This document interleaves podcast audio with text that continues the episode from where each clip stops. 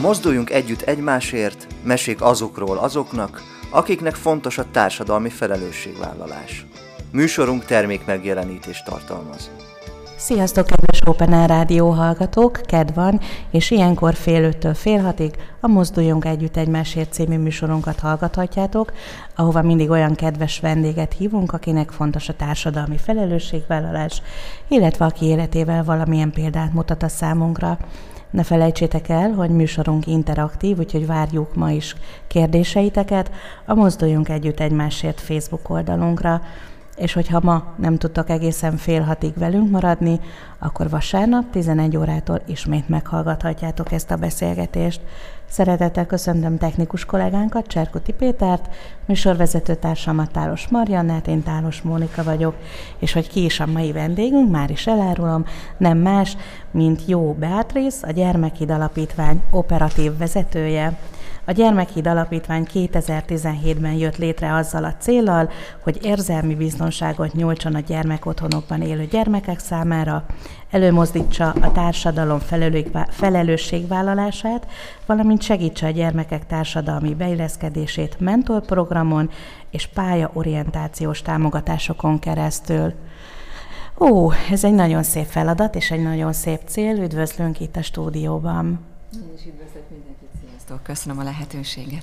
És használjátok ki, drága hallgatónk, azt, hogy itt vagyunk interaktívan, és hogy kérdezzetek, kérdezzetek. Egyébként már jöttek kérdések, uh-huh. csak így mondom. Szuper. Tehát ez is ezt jelenti, hogy figyelnek bennünket. Hát, Örülünk, hogy itt vagy, mert ez egy nagyon kényes téma, és nagyon kényes kérdés, és azt gondolom, hogy egyre több gyereket érint ez a probléma.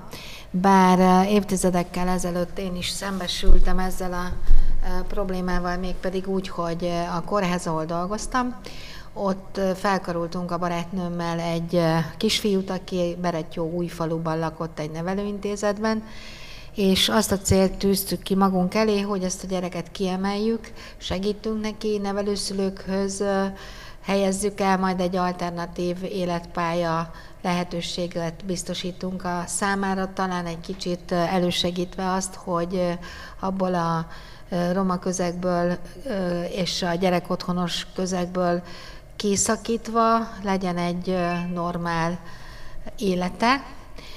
Én azt gondolom, hogy fél siker volt, mert amit elértünk és megtettünk, azért tele volt mindig egy olyan árnyalt, tudattalan kérdéssel, hogy vajon jót tettünk-e, jól csináltuk-e, mert a felnőtté válásban és a családalapítás után azért előjöttek a gondjaik. Röviden csak ennyit, tehát ez, tudom, hogy ez egy, egy, egy valós probléma. Mm.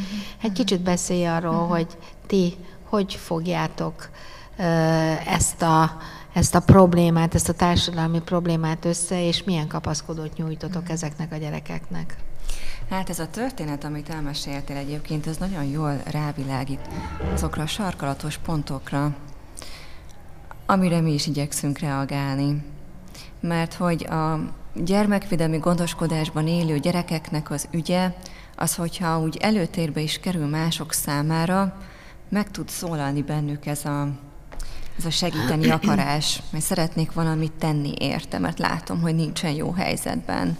De ugye nem is annyira könnyű megtalálni annak a módját, hogy hogyan lehet akkor a megfelelő módon segíteni, hogyan lehet jól segíteni, Számos kutatás van, meg rengeteg gyakorlat, terápiás módszerek, amik azt a célt szolgálják, hogy hatékonyan tudjunk segíteni, és ez valóban egy olyan kérdés, amivel nem lehet eleget foglalkozni, ahogy te is érezted, hogy, hogy megvolt a szándék, és megvoltak a, a lehetőségek, amiket biztosítottatok, és aztán mégis találkoztatok azzal, hogy bizonyos negatív mintázatok akkor a későbbiek folyamán azért csak, csak előtörtek. Igen. igen.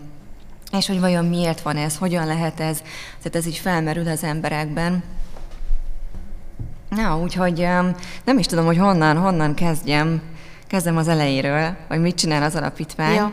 mert hogy mi is egyébként hasonlóan indultunk el. A szakmai vezető kolléganőm, aki akkor egyetemista hallgató volt, elindított egy önkéntes foglalkozássorozatot gyermekotthonokban.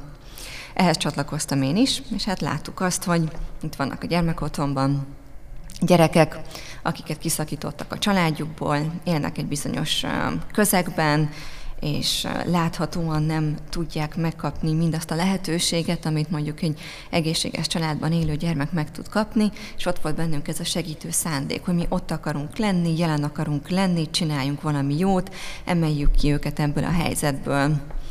És mi azt csináltuk 15 évvel ezelőtt, hogy különböző gyermekotthonokba kezdtünk el járni hétvégente. És egyre gyakrabban jöttek hozzánk a gyerekek azzal a kérdéssel, hogy mikor fogunk újra jönni, mikor fognak minket újra látni.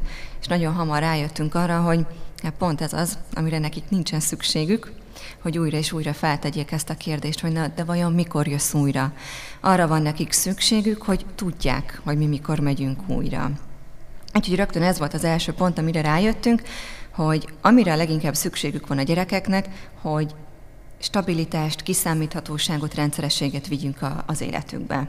Azt itt akkor rögtön ki is tudtuk pipálni, a saját tapasztalataink útján rájöttünk erre, hogy ez biztos, hogy így a nulladik lépés. Nekik arra van szükségük, hogyha meglátogatja őket egy önkéntes közösség, akkor az nem egyszeri alkalom legyen, vagy ne kiszámíthatatlanul történjen, hanem akkor rendszeresen legyen abban egy kiszámíthatóság. A kolléganőm pszichológus hallgató volt, ő ma már pszichológus, én pedig szociálpolitikus hallgató, és aztán, ahogy teltek az évek, a tapasztalatok mentén, meg a tanulmányaink mentén egyre jobban elkezdtünk érteni ehhez a területhez, magához a gyermekvédelmi területhez, és láttuk azt, hogy, hogy itt nem mindegy, ugye, hogy milyen emberek mennek a gyerekekhez, fontos az, hogy legyen egy monitorozásunk azokra az önkéntesekre, akiket mi foglalkoztatunk, vagy akikkel együtt mi elmegyünk a gyerekekhez. Úgyhogy a következő lépés az az volt, hogy kidolgoztunk egy önkéntes képzési rendszert, és ma már ez úgy néz ki, hogy ha valaki önkéntes szeretne lenni nálunk, akkor először pszichológiai teszteken szűrjük meg hogy mennyire érett az ő személyisége, meg az együttműködési és az empátiás készsége, ahhoz, hogy tudjon foglalkozni traumatizálódó gyerekekkel, majd részt kell, hogy vegyen egy fél éven át tartó előképzési szakaszon, és azt követően pedig egy önkéntes koordinátorunk integrálja abba az adott lakásotthoni közegbe, ahol már folyik önkéntes programunk. Ott is egy jó másfél évet van, um, ahol csoportos foglalkozásokat tart maga az önkéntes, mire aztán mentorrá válhat. Uh-huh. Úgyhogy azt tudom mondani, hogy így az évek, a tanulmányok, a tapasztalatok során jöttünk mi rá arra, hogy mennyire fontos az, hogy a gyerekek, akik eh, kiemel, kiemelése kerültek a vérszerinti családjukból, egy olyan biztonságos, érett személyiségű felnőtt mentort kapjanak, aki rendszeresen kiszámítható a jelában az életében, és végig kíséri őt a felnőtté válás útján. És azt is szeretném kihangsúlyozni, hogy azért ők rendkívül sok nehézségen mennek keresztül. Amit átélnek a vérszerinti családjukban, az traumatikus. Maga a kiemelési procedúra, amíg bekerülnek a gyerek otthonba, vagy elkerülnek a nevelőszülőhöz, az is traumatikus, mert nem tudják, hogy mi történik velük. Igen.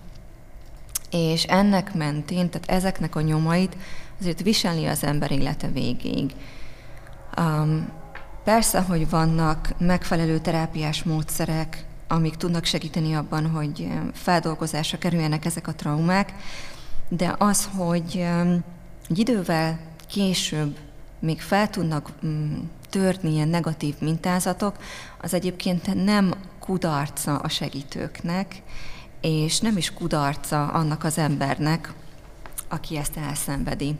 Én azt tudom mondani, hogy, tehát, hogy ilyen, ilyen a lélek, ilyen a psziché, így működik az ember. Hogyha valakit bántottak, és benne harag van, és nem tudja megélni azt a haragot, előbb vagy utóbb az a felszínre fog törni. És hogy ez, ez így természetes. Nem jó, nem kellemes, mutatja azt, hogy, hogy azért elakadások vannak a kapcsolódásainkban, de hogy ez, ez így működik. És nem lehet azt az elvárást egyébként magunkra segítőkre helyezni, hogyha mi hozzájárulunk egy gyermeknek a támogatásához, akkor annak a gyereknek egy um, társadalmi, nem tud, mindenféle szempontból megfelelően beilleszkedett a társadalomba, boldog kapcsolata van, boldog baráti kapcsolatai, megtalálta álmai munkáját, hogy nem lehet ilyen elvárásokat helyezni, mert hogy, mert hogy nem életszerű. Mm. Egy kicsit visszakérdeznék itt a, a segítő önkéntesekre. Ugye, ha jól számolom, akkor egy ilyen másfél-két év, amíg Mentorrá. ugye ők is tanulnak és mentorrá válnak. És említetted, hogy ugye a gyerekeknek minden segítséget megpróbáltok megadni, ami kell nekik. De van olyan, amikor egy, egy mentor, egy segítő kér segítséget, mert esetleg túl soknak érzi azt, ami rá uh-huh, települ. Uh-huh, uh-huh. Igen, ez is egy nagyon fontos szempont, hogy aki önkéntesként benne van az alapítványunkban, nem, nem csak az fontos, hogy kompetensnek érezze magát, és kompetens is legyen mm. ebben a szerepben, de jól is érezze magát, jól is tudja megélni ezt az önkéntes szerepet, amiben benne van. Úgyhogy mi folyamatos képzéseket, meg szupervíziót biztosítunk az önkénteseinknek. A, aki még nem mentor, őt szimplán önkéntesnek hívjuk, uh-huh. a, aki így a csoportos foglalkozásokban van benne, ők az önkéntesek. Aki már mentorrá vált, az pedig, az pedig mentor, tehát őt, őt pedig mentornak hívjuk, és a mentoraink számára biztosítunk külön mentor szupervíziót. Uh. Úgyhogy még um, ilyen külön szupervíziós csoportot is működtetünk, ezek pedig pont azt szolgálják, hogy az önkéntesek és a mentorok ezeket az elakadásokat be tudják hozni, folyamatosan fejlődni tudjanak. Egyébként az egyik ilyen állandóan visszatérő képzési témánk azok a határok. Tehát, hogy mi segítőként hol tudjuk jól meghúzni az érzelmi határokat, hiszen mi nem örökbefogadó szülők vagyunk, nem nevelő szülők vagyunk, és ezt időnként újra meg újra helyre kell tenni uh-huh. magunkban, hogy kik is vagyunk mi a gyerekeknek, mert mert a gyerek uh-huh. érzi egyébként, hogyha van bennünk valamilyen hezitálás, bizalmatlanság, nyugtalanság ezzel kapcsolatban, vagy akár bármivel kapcsolatban. Úgyhogy mi úgy is szoktunk magunkat um, hát definiálni, hogy mi tulajdonképpen olyanok vagyunk, mint a gyerekeknek a keresztszülei, uh-huh. vagy mint a nagynényük, nagybácsikájuk, egy ilyen, ilyen kapcsolódási minőséget kell elképzelni, hogy, mi azok vagyunk, akik ugyan nem szülők és nem, nem, nem nevelőszülők, de egy keresztülő, aki, akire lehet támaszkodni, aki a bizalmasa tud lenni a, a gyereknek. Mennyire jellemző az, hogy mondjuk egy-egy gyerkőc úgy érzi, hogy, hogy ebből a folyamatból esetleg több is lehet. Tehát, hogy volt uh-huh. olyan, hogy egy-egy gyerkőc elkezdett nagyon kötődni egy-egy uh-huh. önkénteshez, uh-huh. egy-egy segítőhöz. Uh-huh. Igen, persze, mert hogy így is működnek a gyerekek, ugye, hogy ők, ők uh, elkezdenek kötődni, vagy, vagy elkezdenek uh, mást projektálni az önkéntesekre, és ez el tud sülni egyébként pozitív, de negatív módon is, de ezt a negatívat is így idézőjelbe raknám, mert hogy a gyerek szempontjából még a negatív projekciónak a megélése is egyébként pozitív, vagy az ő fejlődését szolgálja. Itt megint csak a kulcs a, az önkéntesnek a, a szakmaiságán és a, a viselkedésén vagy a válaszkészségén van a hangsúly, uh-huh. hiszen egy gyerek, aki csalódott a szüleiben, az nagyon sokszor a, a benne lévő haragot, csalódottságát, ez kivetíti az önkéntesre, és elkezdi az önkéntest büntetni, mm.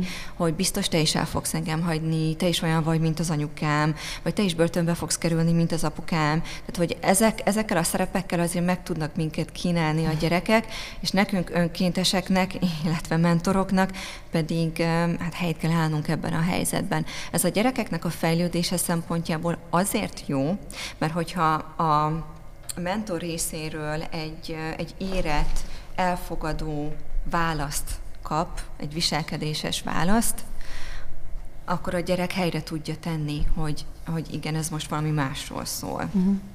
Hogy, hogy ő más, ő a mentorom, ő nem az anyukám, nem az apukám, és ezek ilyen tudatalatti folyamatok inkább, tehát nem feltétlenül tudatos a gyerek a felől, hogy ő most kivetíti a, ezeket a negatív szülői szerepeket, de és ugyanúgy ez el tud sülni pozitív módon is, hogy nagyon vágyik arra, hogy kötődjön, mindent megtesz azért, hogy, hogy szeretett mózsákat kapjon az önkéntestől. Ez is egy trauma reakció, hogy én nem akarom újra megélni, hogy engem elhagynak, ezért mindent megteszek azért, hogy szerethető legyek ezt is fel kell ismernie a mentornak, és a megfelelő viselkedéses reakciót, mm. meg érzelmi reakciót szükséges adni, és azért ez nagyon kemény.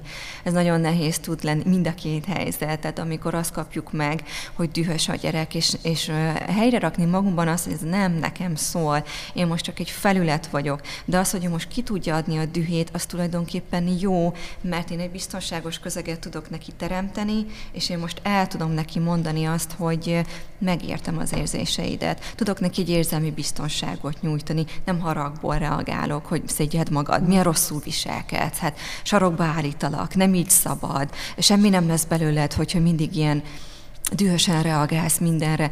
Nem ezt a reakciót kapja mm. tőlünk, hanem egy megnyugtatást, egy megértést, egy érzelmi elfogadást, de ugyanakkor persze egy következetességet is, hogy azért ezek bántó szavak, amiket most mondasz. Tudom, hogy nem nekem szól, de lecsapódik rajtam, és azért ez bánt. Tehát, hogy ilyen következetes visszajelzések is, uh-huh. visszajelzéseket is lehet neki adni, hiszen azért ez most mégis a jelenben történik, ez a dühös reakció, és valahol a jelenben is ezt helyre kell uh-huh. rakni, hogy hogy azért ez nem, ez nem oké. Okay. Az érzés, ami benne van, az igen, az valid, az rendben van, de hogy ez most kibukott, és, és rám tört ez, az, ez a mhm. dühös reakció, ez azért attól még nekem fáj, és nincsen rendben. Ki, kiből lesz önkéntes?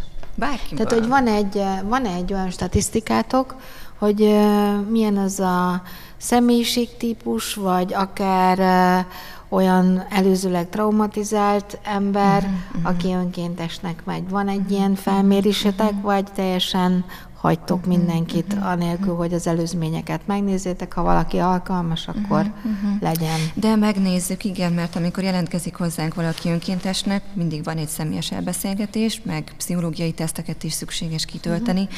úgyhogy már abból sokat látunk a jelentkezőnek a személyiségjegyeiből,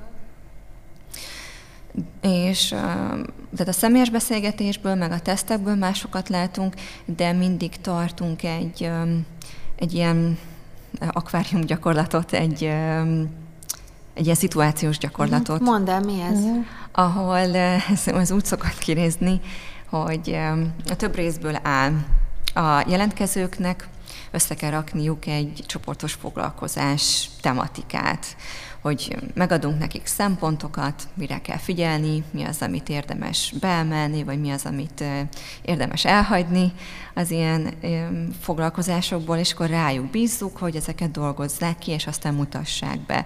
Itt azt mérjük, hogy ők mennyire tudnak egy hát valamilyen interaktív foglalkozást összerakni a gyerekek számára.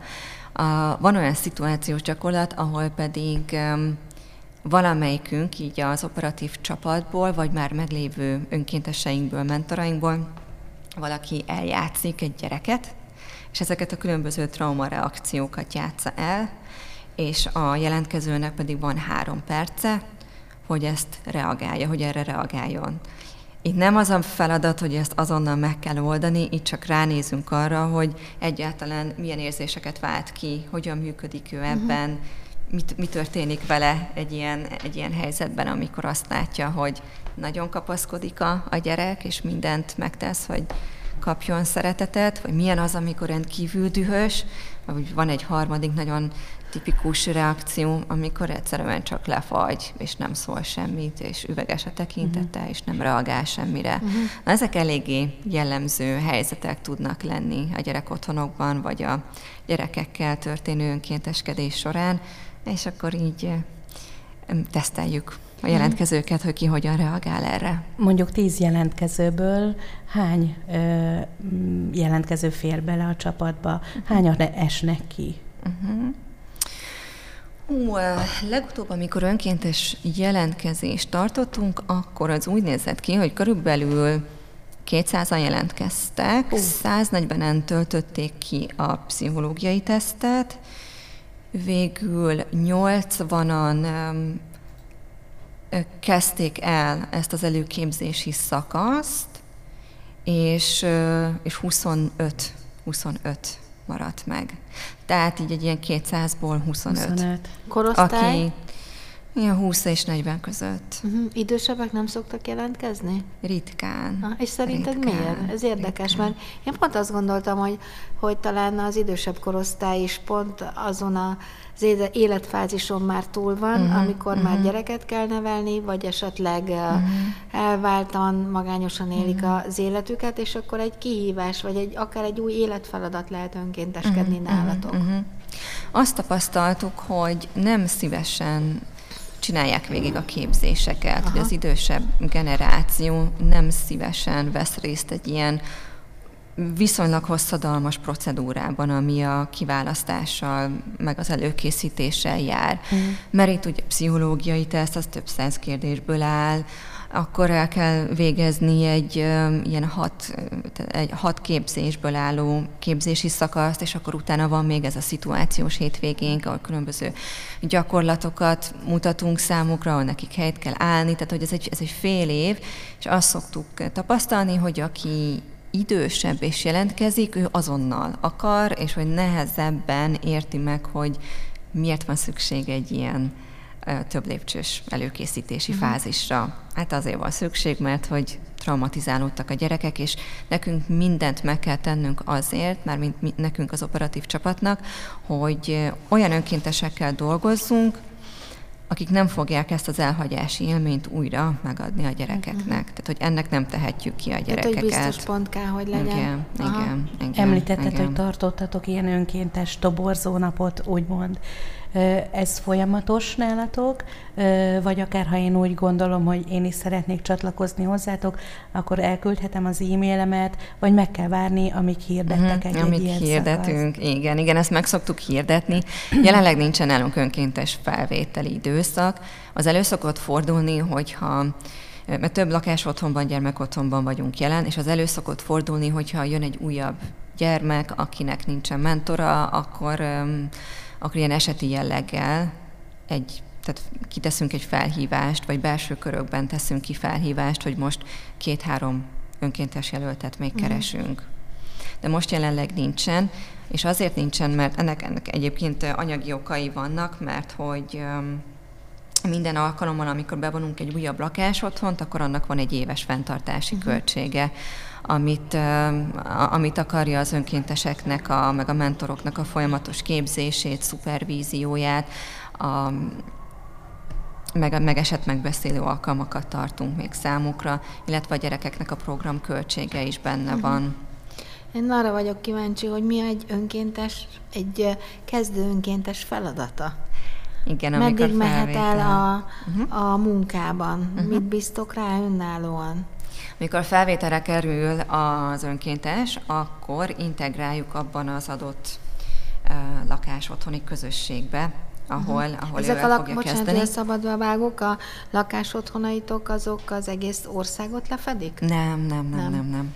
És egyébként nem, az egyik kérdezőnk ezt is kérdezte, hogy hol tudjátok a gyerekeket elhelyezni. Nem mi helyezzük el, mert mi civil szervezet vagyunk, mi önkénteseket biztosítunk, uh-huh. tehát nem mi vagyunk azok, akik elhelyezik a gyerekeket. És kiemelitek, nem hanem emeljük már ki, mert azt az állam, uh-huh, igen, az igen, állami igen. szervek, a családjóléti központ, a gyámhivatal együttműködésével emelik ki a gyerekeket a családjukból.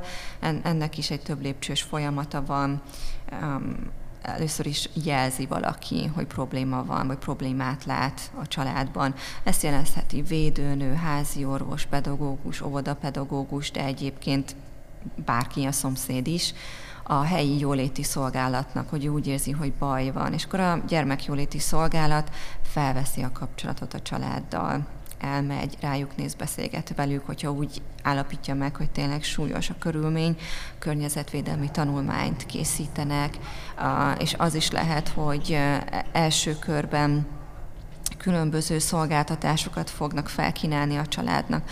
Azt látják, hogy alkoholizmus probléma van a családban, vagy, vagy elhanyagolás tapasztalható a családban, akkor először kínálnak megoldási javaslatokat, hogy nem tudom, nálunk a gyermekjóléti szolgálaton belül ilyen és ilyen szolgáltatások elérhetőek, ezeket nektek szükséges igénybe venni, hogyha nem, akkor pedig elindul egy, egy vagy folyamat, hát folyamat az, uh-huh. igen, akkor az tovább megy a folyamat, és akkor itt már a járási szinten működő um, család, családjóléti központ az, aki, aki már elkészíti a, az ajánlást, hogy, hogy akkor megtörténjen a nevelésbevétel, a családból való kiemelés, ez, ez elinduljon, és akkor itt a gyámhivatallal közösen hozzák meg ezt a döntést.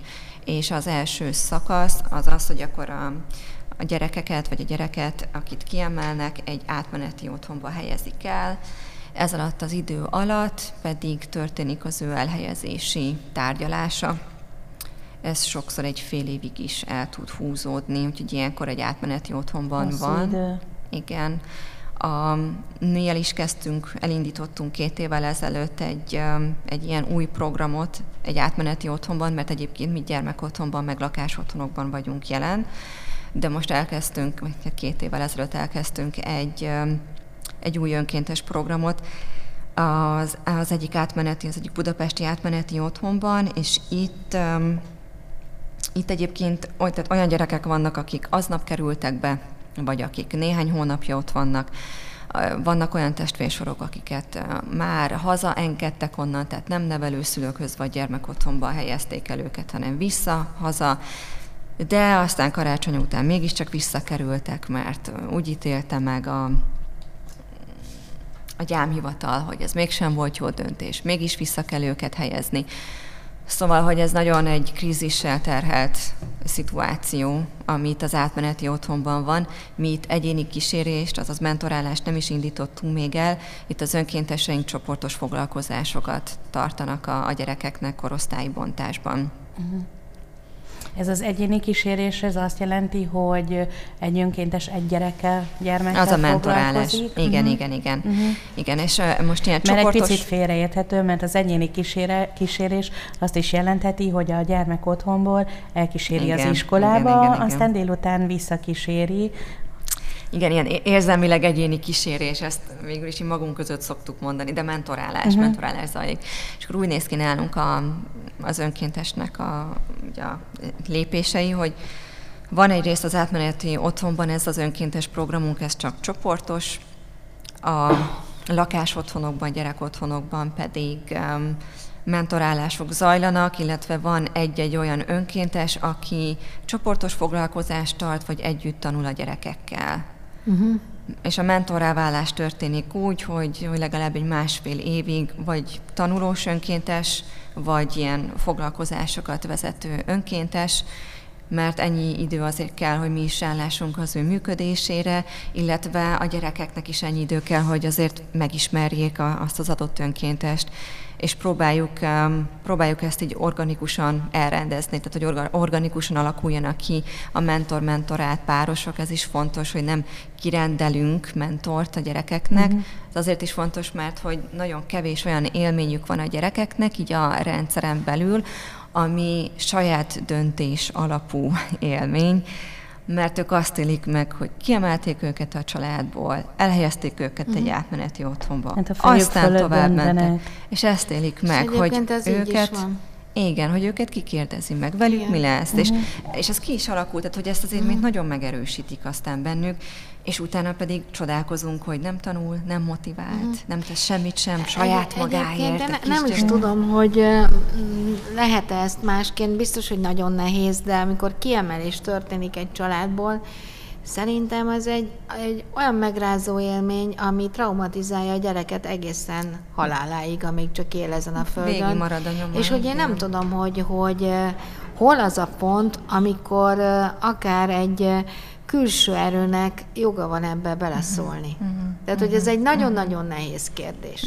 Nagyon-nagyon nehéz kérdés. Igen. Főleg úgy, hogy nem egy paradicsomi környezetbe helyeződik el, hanem egy gyermekotthonba, vagy netántán egy jobb helyzetbe, egy lakásotthonba, ahol nincs kötődés. Mert ugye azt szokták mondani, hogy a traumatizált felnőttek is, akik egy egy abuzált kapcsolatban élnek, azért nem tudják elhagyni egymást, mert, vagy nem, azt az abuzált helyszínt, és állandóan visszatérnek, mert az a kötődés, az ott van egy életre szólóan, és ott van mind egy ilyen, egy hatalmas nagy kötél, amit nem lehet elvágni. Ez a lelki kötődés és hogy a lelki kötődés a gyerekeknek is megvan a szülők iránt. Tök mindegy, hogy az a, az a szülő most milyen. Így van, Tehát, hogy én, én, a, én azt gondolom, hogy, hogy hogy például az, hogy, mert hallok olyat is, mert a Móni gyógypedagógus, és mesél nekem dolgokat, hogy olyanért is történhet kiemelés, hogy a gyerek nem jár iskolába, stb. stb. Én azt gondolom, hogy ez azért túlzás. A gyereket nézve. A gyereket igen, itt nézve. a jogszabály. Tehát, hogy, igen, igen, tehát hogy a jogszabály megmondja, az olyan fekete-fehér, de a gyereklélek az nem fekete-fehér. Na, szóval csak ennyit akartam Igen, a, mondani. a jogszabály alapján veszélyeztetettségnél, tehát hogyha a veszélyeztetettség fennálló okai miatt lehet kiemelni gyereket a családjából, és azt, hogy mit jelent a veszélyeztetettség, az ugye valahogy úgy van megfogalmazva, hogy egy, egy, minden olyan tényező, ami a, a gyermek érzelmi, mentális, kognitív fejlődését veszélyezteti, kockáztatja de sokszor ez olyan szubjektív megítélés igen, alá igen, esik. Igen, én is ezt érzem. És ez egy nagyon kényes kérdés, igen. hogy mikor kell kiemelni a gyereket, igen. mikor nem, mikor jobb neki. Igen. Rendkívül nehéz lehet, tehát aki igen. abban a helyzetben van, hogy most végül ezt eldönti, vagy nem. Ami biztos, hogy ha, hogyha a gyermeket súlyos bántalmazás, fizikai bántalmazás, szexuális bántalmazás éri, akkor ott azonnal kiemelés az egy, az egy történik, dolog. és kell is, hogy történjen. Az egy ilyen, az egy no-go helyzetet, ott, uh-huh. ott ez, az egyértelmű. Um, minden más helyzet az pedig valóban eléggé komplikált, tehát az nagyon, nagyon, nagyon sebezhető. Komplex. Ez egy nagyon vékony mesdje. Közben jött egy kérdés, hogy mennyi gyermeket emelnek ki a családokból évente körülbelül? Mm-hmm. Erre van-e valamilyen adat? Éves szinten ezt nem tudom, azt um, utána tudok nézni egyébként, de most így fejből azt nem tudom, hogy éves szinten ez mennyi. Jelenleg 23 ezer gyermek és fiatal él gyermekvédelmi gondoskodásban, és ez Nagyon lefedi, sok. ez lefedi a a gyermekotthonokat és a nevelőszülőknél elhelyezett gyerekeket is. Igen, ez a gyermekpopulációnak egy százaléka. Uh-huh. Ami kis számnak tűnhet így, de egyébként, egyébként ez egy nagy szám.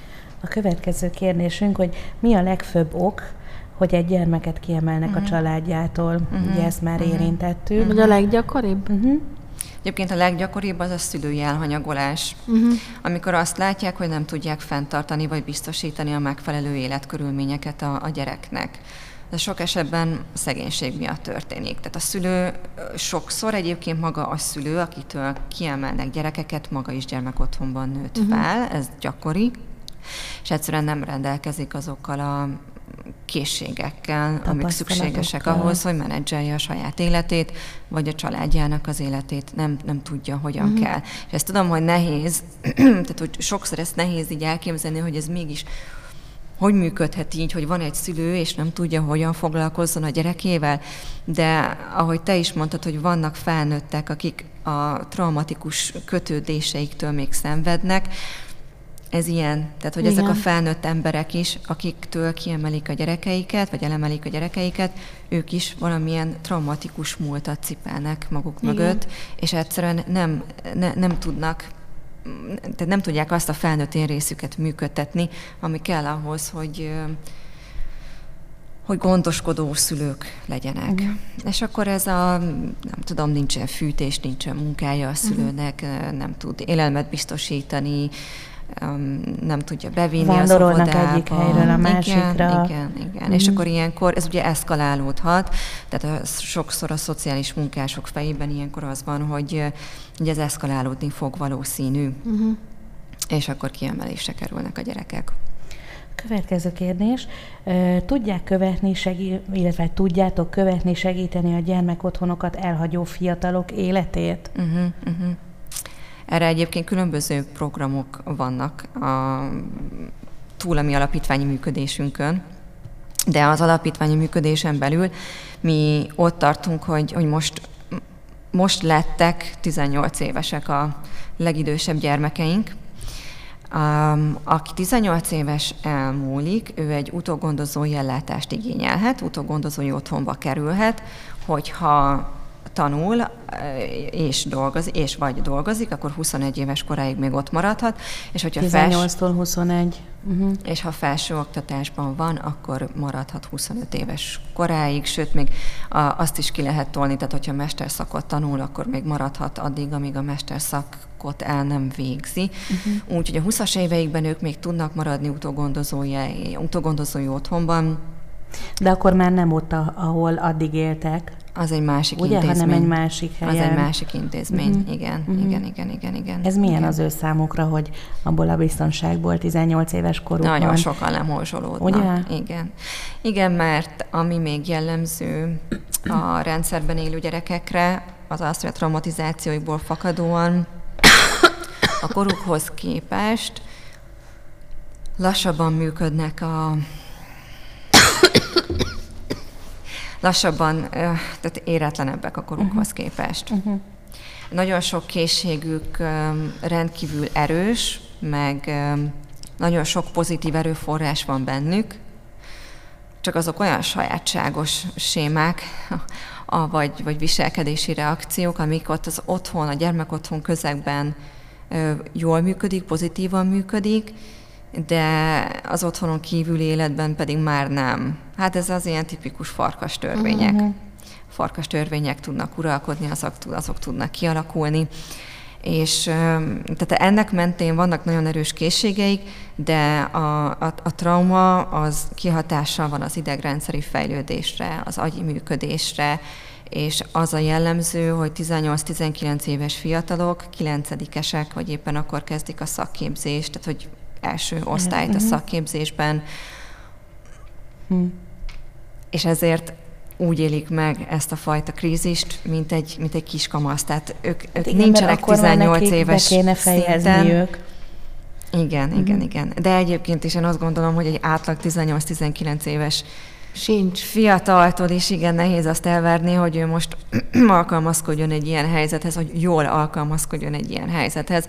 Van is most egy ilyen kislány, aki eh, felnőtt egy gyermekotthonban, 18 éves lett, és egy olyan utógondozói otthonba került volna, ami a város másik felében volt. Teljesen idegen volt neki, eh, félelmetes volt neki a helyzet, és ő inkább visszament akkor a szüleihez, mert nem, nem akart oda menni. Uh-huh. Most a barátjával él egy albérletben, éppen most keresünk neki munkát, vagy most uh-huh. fogunk neki segíteni uh-huh. abban, hogy, hogy munkát találjon, de, de ez is jól mutatja, hogy tehát fontos, hogy a gyerekek, fiatalok uh-huh. olyan helyen legyenek, ahol, ahol otthon érzik magukat. Meddig fogjátok a kezüket? Ez egy életen átszóló kapcsolat, ugyanúgy, mm. ahogy egy keresztülőségnél, vagy ilyen nagynéni, nagybácsi kapcsolatnál ha felnőnek a gyerekek, akkor átalakul a kapcsolat, mert nyilván akkor már fiatal felnőttek, és mi, nekünk az a szerepünk, hogy mi ahhoz segítsük őket hozzá, hogy önálló felnőtt életet tudjanak kezdeni, és mi jelen vagyunk, mint egy háttérbázis, ugyanúgy, mint egy keresztülő, akihez lehet uh-huh. jönni, tehát ugyanúgy ott vagyunk, csak nyilván a, a, amikor belépnek így a felnőtt korba, a fiatal felnőtt korba, akkor nekünk az a szerepünk, hogy hogy jobban a háttérben szoruljunk, és ne a gyereki énjüket, vagy a gyermeki működésüket erősítsük meg, hanem a felnőtt mm. énjük működését. Az nagyon érdekelne engem, egy picit visszaugrunk az időbe 2017-be, amikor is megalakult a Gyermekhíd Alapítvány, hogy hogyan találtatok egymásra, te, mint jó Beatrice, Kovács Orsolyával uh-huh. és Vásári Tamással, karmester zongora okay. művésszel. Igen, hogy, hogy igen. jött ez a Ez egy szuper hármasság? Igen. igen. igen. Én Vásári Tamást ismertem, mert ő apukámnak volt uh, kollégája, az én apukám is karmester zongora művész volt, és uh, én Vásári Tamással még ennek révén ismerkedtem meg. A Tamásnak egyébként mind a ketten dolgoztunk Orsival a könyvén, mert Tamás írja, írta, illetve még a mai napig is írja az életrajzi regényét, és ami akkoriban jelent meg, ugye 2010 nem tudom, 8-ban, 9-ben valahogy úgy, vagy nem, még nem, előtte jelent meg a könyve, igen, már előtte dolgoztunk Neki mind a ketten szerkesztőként dolgoztunk azon a könyvön. A Orsi is külön, meg én is külön különböző jótékonysági programokat szerveztünk, tehát ez úgy benne volt mind a kettőnknek az életében külön-külön. Én is foglalkoztam gimnazistaként már, Orsi is foglalkozott gimnazistaként önkéntes projektekkel, és egy közös barátnőnkkel szerveztünk egy gyermektábort, akkor ilyen 20 néhány évesek voltunk, és ott Orsi is ott volt, mint önkéntes ebben a gyerektáborban, tehát mi így ismerkedtünk uh-huh. meg. És Vásári Tamás aztán évekkel később jelezte nekem, hogy ő szeretne létrehozni egy alapítványt. Neki nincsen gyermeke, és ő szeretné, hogyha a hagyatéka, szellemi hagyatéka az úgy egy, egy alapítványba manifestálódna. Tehát, hogy legyen valami, ami, amit ő itt hagy, uh-huh. ami úgymond nem csak idézőjelben csak a művészete, hanem hanem valami, ami úgy egy segítő, segítő tevékenység.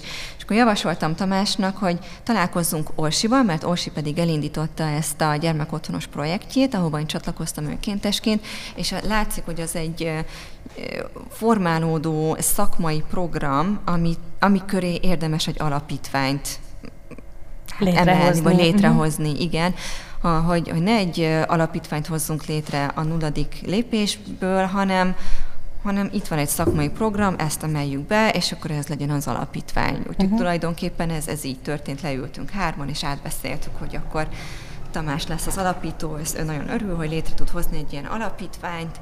Um, Orsi a szakmai vezetője lett, én pedig az, az operatív vezetője. vezetője. És egyébként így Tamással tartjátok a kapcsolatot? Persze, szokott, persze. Szoktak kérdezni, hogy persze, igen. Mit igen. csináltok, hogy igen, haladtok? Igen, igen, igen. Most már 90 éves, de régebben eljött a, az önkéntes képzéseinkre, amit tartottunk, vagy gyerekfoglalkozásokra, főleg a COVID előtt. Tehát a, a COVID alatt ott nem tudtunk annyi személyes találko, vagy ilyen csoportos foglalkozásokat tartani a gyerekeknek, de a COVID előtti időkben igen, és, a, és ott Tamás rendszeres vendég volt. De jó. És igen. egyébként hány gyermekkel foglalkozta, foglalkoztok? Most 60, 60 fő. Uh-huh. Az szép. 60 fő, és ez 5 gyermek otthont érint. És hány önkéntesetek van? Hát 60. 60. Aha, 60 és tartalékban nincsenek, akik esetleg parkolópályán vannak addig, ha Szükség olyan, van rájuk? Olyan önkénteseink vannak, akik, akik bejárnak még tanulni. Uh-huh. Úgy a gyerekekkel tanulni.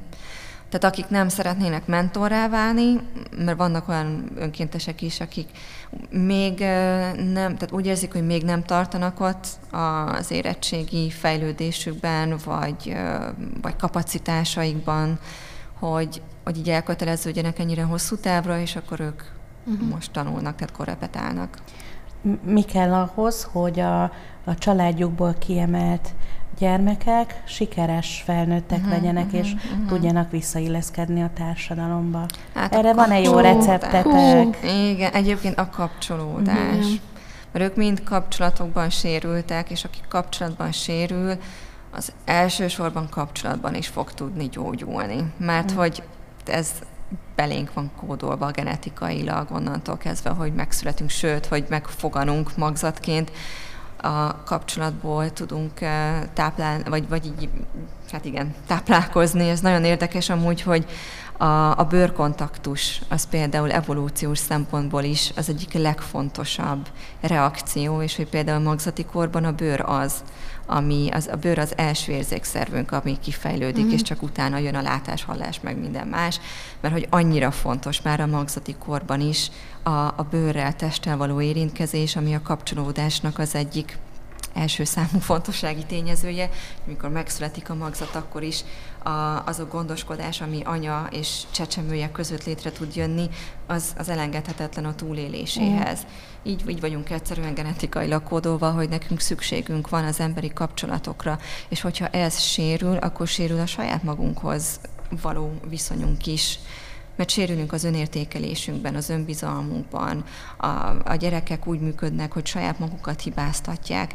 Hogyha rá, rádöbbennek arra, hogy a szülő rossz, tehát ahhoz egyszerűen olyan olyan fejlett idegrendszeri működésre, meg, fe, meg érett személyiségre van szükség, hogy valaki el tudja viselni hogy egy szülő vele rosszul bánt, ez sokszor felnőtt korban sem tudja megugrani az ember, gyerekként meg hát, pláne nem, egyszerűen nincsen arra semmilyen szinten eszköze, hogy ő ezt felfogja, uh-huh. ezért felmenti. Így, szokott, így, így működik. Uh-huh. Vagy nem tudja elfogadni a gyermeki lélek, hogy az ő anyukája, apukája esetleg elhanyagoló, bántalmazó, rossz. Ő azt fogja gondolni, hogy ez ilyen, hogy ez, ez az, tehát a szeretet fogalmával ő ezt fogja azonosítani, uh-huh. mert ezt kapta, ez az első tapasztalata. Sikertörténetek? A, igen, na, a, siker, a sikert abban mérjük, hogy mennyire tudnak magukhoz és másokhoz kapcsolódni a gyerekek. Úgyhogy mi itt az önismereti fejlesztést, az érzelmi intelligencia fejlesztést helyezzük így a középpontba, illetve azt, hogy hogy hogyan alakul ki a bizalmi kapcsolat a gyermek és az önkéntes, vagy a gyermek és a mentor között. Tehát ez, ez a siker indikátora, ezt nagyon nehéz egyébként mérni, most fogjuk készíteni az első hatáselemzéseinket, mert most már hát több mint tíz éve jelen vagyunk a gyerekek életében, és a, a mentorainknak egy fejlődési naplót is szükséges vezetni. Úgyhogy ezeken a fejlődési naplókon keresztül már készíteni fogjuk az első hatáselemzéseket, úgyhogy most így írásos anyagot még nem tudok adni, csak így szóban tudom elmondani, hogy mi a tapasztalat, hogy ha azt látjuk, hogy, hogy egy gyermek megbízik az önkéntesében és a mentorában, és ezt abban tudjuk a leginkább lekövetni, mondok egy példát, az én mentoráltamnak a példáját, mm, volt egy nehezebb szituáció, amiben ő bekerült, baj volt, és senki más nem hívott fel, csak engem, de nem is tudta elmondani, nem, nem tudta, nem volt még meg a szókészlete, hogy egyáltalán ő ezt most hogy fogalmazza meg, hogy baj van, hogy mi a baj, csak annyit tudott mondani, hogy hát, hogy egy baj van, és akkor telefonon ott átbeszéltük, mm. hogy mi ez a baj, és um, Nekem ott az volt a feladatom, hogy mivel nem vagyok a gyámja, vagy az elsődleges gondozója, aki intézkedhet baj esetén, ezért végig kellett őt vinnem azon a folyamaton, hogy akkor ő megnyíljon valamelyik nevelőjének, vagy a gyámjának, akivel aztán el tudta intézni ezt a problémás helyzetet.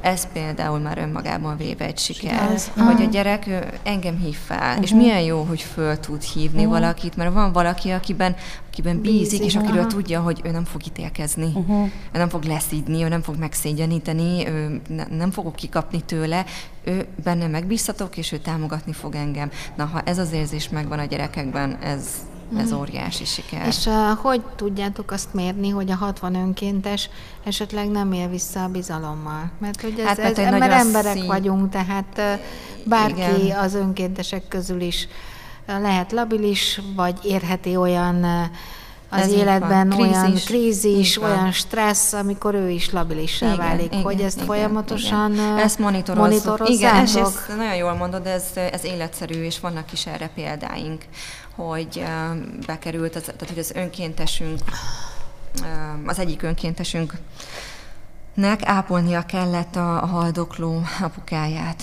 és egy nagyon nehéz érzelmi helyzetbe került, és érezte, hogy ő nem tudja most azt a fajta mentori hát, biztosítást megadni, ami, amire szüksége van a, a gyereknek, sőt egyébként, tehát hogy fizikailag sem tud ő most ott lenni. Uh-huh. Um, ezt átbeszéltük az önkéntessel, és akkor felkészítettük a, a folyamatra a, a gyermeket, és készített, hogy előkészítettünk számára egy másik mentort, aki akkor át tudta venni a helyét. És ez nagyon fontos, hogy ez egy életszerű, tehát hogy ez, ez előfordul bármikor. Itt az a fontos, hogy hogyan kezeljük. Mm. Hogyha a gyereket hideg zuhanyként éri, hogy valaki elhagyja, az a legrosszabb, de életszerű ez elő tud fordulni, hogy valaki egy ideig, vagy akár végleg elszakad tőle. Ilyenkor mi ott vagyunk, mint szakmai tím, és felkészítjük a gyereket erre a gyász folyamatra, mert ez egy gyász folyamat, amit ilyenkor meg kell élni, és azzal, hogy, hogy eleve eszközt adunk a, a gyereknek a kezébe, meg, meg az önkéntesnek a kezébe is, hogy hogyan történjen meg ez a leválás, a búcsúzás, az már egy mintát szolgáltat a gyereknek arra, hogy egyébként ha a későbbiek folyamán más közösségekben véget ér egy kapcsolata, akkor ez az egészséges útja, uh-huh. ez a jó útja annak, hogy lezárjunk-e kapcsolatot. De nem hagyunk gyereket mentor nélkül, tehát ilyenkor előkészítünk számára egy uh-huh. másik mentort. De igen, ilyen elő tud fordulni, egyébként nagyon ritka. És monitorozzuk az önkénteseket, tehát eleve, amikor felvételre kerülnek, ugye akkor rá látunk az ő személy, alap személyiségjegyeikre, de ahogy az eset megbeszélő alkalmak, a képzések, a szupervíziók, azok egy tehát monitorozásra alkalmas eszközök is egyúttal, meg minden ön, tehát a hány gyermek otthonban vagyunk, annyi önkéntes koordinátorral is működünk, tehát hogy milyen önkéntes csoportokban működünk, és minden önkéntes mhm. csoportnak van egy vagy kettő önkéntes koordinátora, akik pedig az önkénteseknek a, hát ezt a napi szintű ö, szakmai tevékenységét figyeli, illetve minden önkéntesünkkel vannak egyéni évértékelő vagy fél év értékelő beszélgetések. beszélgetések. Igen, Mennyi idős a legfiatalabb gyerkőc, akivel foglalkoztok? A, a legfiatalabb 8 éves, legidősebb, 10, sőt, hát a legidősebb most már 19-20. Uh-huh. Uh-huh. Nagyon-nagyon szalad az idő, még arra mindenképpen térjünk át, hogy egy új kampányban uh-huh. gondolkoztok, amit március elején közepén fogtok elindítani, ez pedig a meseterápiás igen, képzés, igen, vagy igen, kampány. Igen, igen, igen még, még nem nyilvános, úgyhogy nem, nem tudok nem fogom tudni még a konkrétumokat uh-huh. mondani, mert ezeket most dolgozzuk ki a februári hónapban, de a célunk az, hogy egy olyan programelemet valósítsunk meg, és egyúttal kampányt is, ami mindenkihez eljut. Tehát szeretnénk egy olyan valamilyen támogató elemet kidolgozni, amit azonnal el tudunk juttatni országos szinten az összes gyermekotthonba vagy nevelőszülőknél élő gyerekekhez, sőt, családban élő gyerekekhez is. És a kolléganőmmel, a pszichológus szakmai vezető kolléganőmmel sokat gondolkoztunk azon, hogy mi lehet az az elem, amire nagyon jó üzeneteket is el lehet húzni, nagyon jó kommunikációs kampányt is el lehet épít, érni, és, vagy jó kommunikációs kampányt is el lehet építeni, és egyúttal egy, egy ilyen támaszként tud szolgálni nagyon sokaknak, és így jött a meseterápia Mese. Mhm. ötlete, uh-huh. mert ugye a meseterápiához minden korosztály, minden helyzetben lévő ember nagyon jól tud kapcsolódni, főleg a gyerekek. És a traumatizálódó gyerekeknél ez azért egy nagyon hatékony eszköz, mert nem, nem egy direkt terápiás módszer. A meseterápiás elemeken keresztül tudat alatt el tudnak kezdeni feldolgozni kríziseket, stressz helyzeteket, nehézségeket, amiket átéltek az mm. életük során. Azért, mert hogy a meséken keresztül kapcsolódunk a saját történetünkkel és a mesehősökön keresztül kapcsolódunk a saját én részeinkkel. És nagyon beszédes az, hogy éppen melyik mesehőshöz hasonlítjuk magunkat, vagy melyik mesehőzhöz hasonlítjuk a szüleinket, vagy akár a mentorunkat.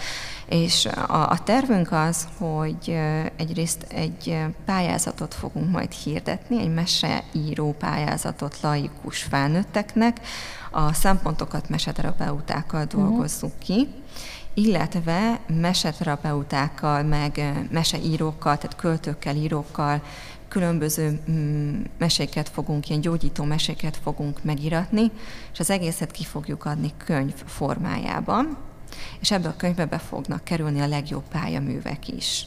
Uh-huh. Ezt a könyvet pedig szeretnénk eljutatni minden gyermek otthonba, és a nevelőknek pedig egy szakmai ilyen guide, egy szakmai útmutatót összeállítani, meg akár egy, egy tréninget is hozzá elindítani, egy tréning sorozatot, mert hogy a, a mese olvasásnak a, az erejét mindenki el tudja sajátítani, és nagyon sokat lehet elérni azzal, hogy hogy egy gyermek hallgatja a mesét. Tehát a mesemondó és a mesehallgató között az, a, az az összhang, ami ki tud alakulni, a mesemondás közben a, a kapcsolódás az, ami ilyenkor létrejön, és aminek az erejével lehet hatni. Úgyhogy ebben gondolkodunk, és akkor erre szeretnénk egy social media kampányt, egy edukatív kampányt elindítani, egy szakmai kerekasztal beszélgetést tartani a meseterápia hatásáról, Szép feladat. Igen, igen, igen, igen, és akkor egy könyvet, könyvet kiadni. Úgyhogy most ebben gondolkodunk, és nagyon, tehát nagyon hatékonynak, nagyon hasznosnak találjuk uh-huh. ezt az eszközt, mert könnyen elsajátítható. Uh-huh. Tehát bárki számára elsajátítható, hogy hogyan, hogyan érdemes gyógyító meséket felolvasni és hallgatni és megélni a saját történetünket ezek által. Sok kérdésem lett volna még, de gyorsan megkérdezem, hogy civil szervezet vagytok, és nyilván a működésre azért kell anyagi fedezet. Honnét? Igen, igen. Tudjátok ezt biztosítani? Pályázati forrásokból tudtuk eddig fenntartani magunkat.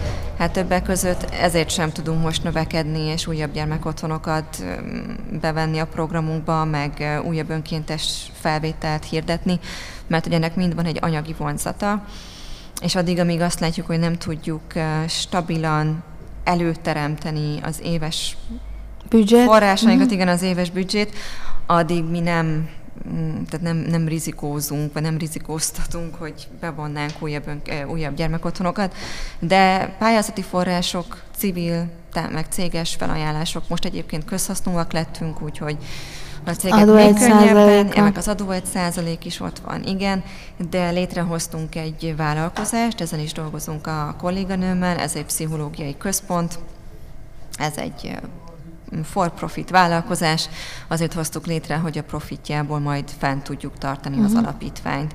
Úgyhogy még, még ezen is dolgozunk, hogy önfenntartó szervezetként tudjunk működni, és ne csak a céges meg pályázati forrásokra uh-huh. szoruljunk. Uh-huh. Uh-huh. Ami egyre nehezebb. Igen. Ez jó kis végszó volt.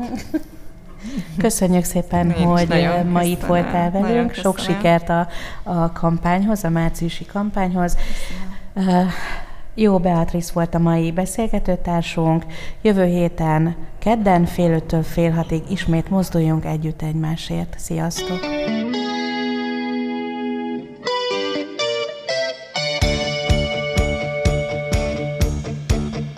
A Mozduljunk Együtt Egymásért mesék azokról azoknak, akiknek fontos a társadalmi felelősségvállalás.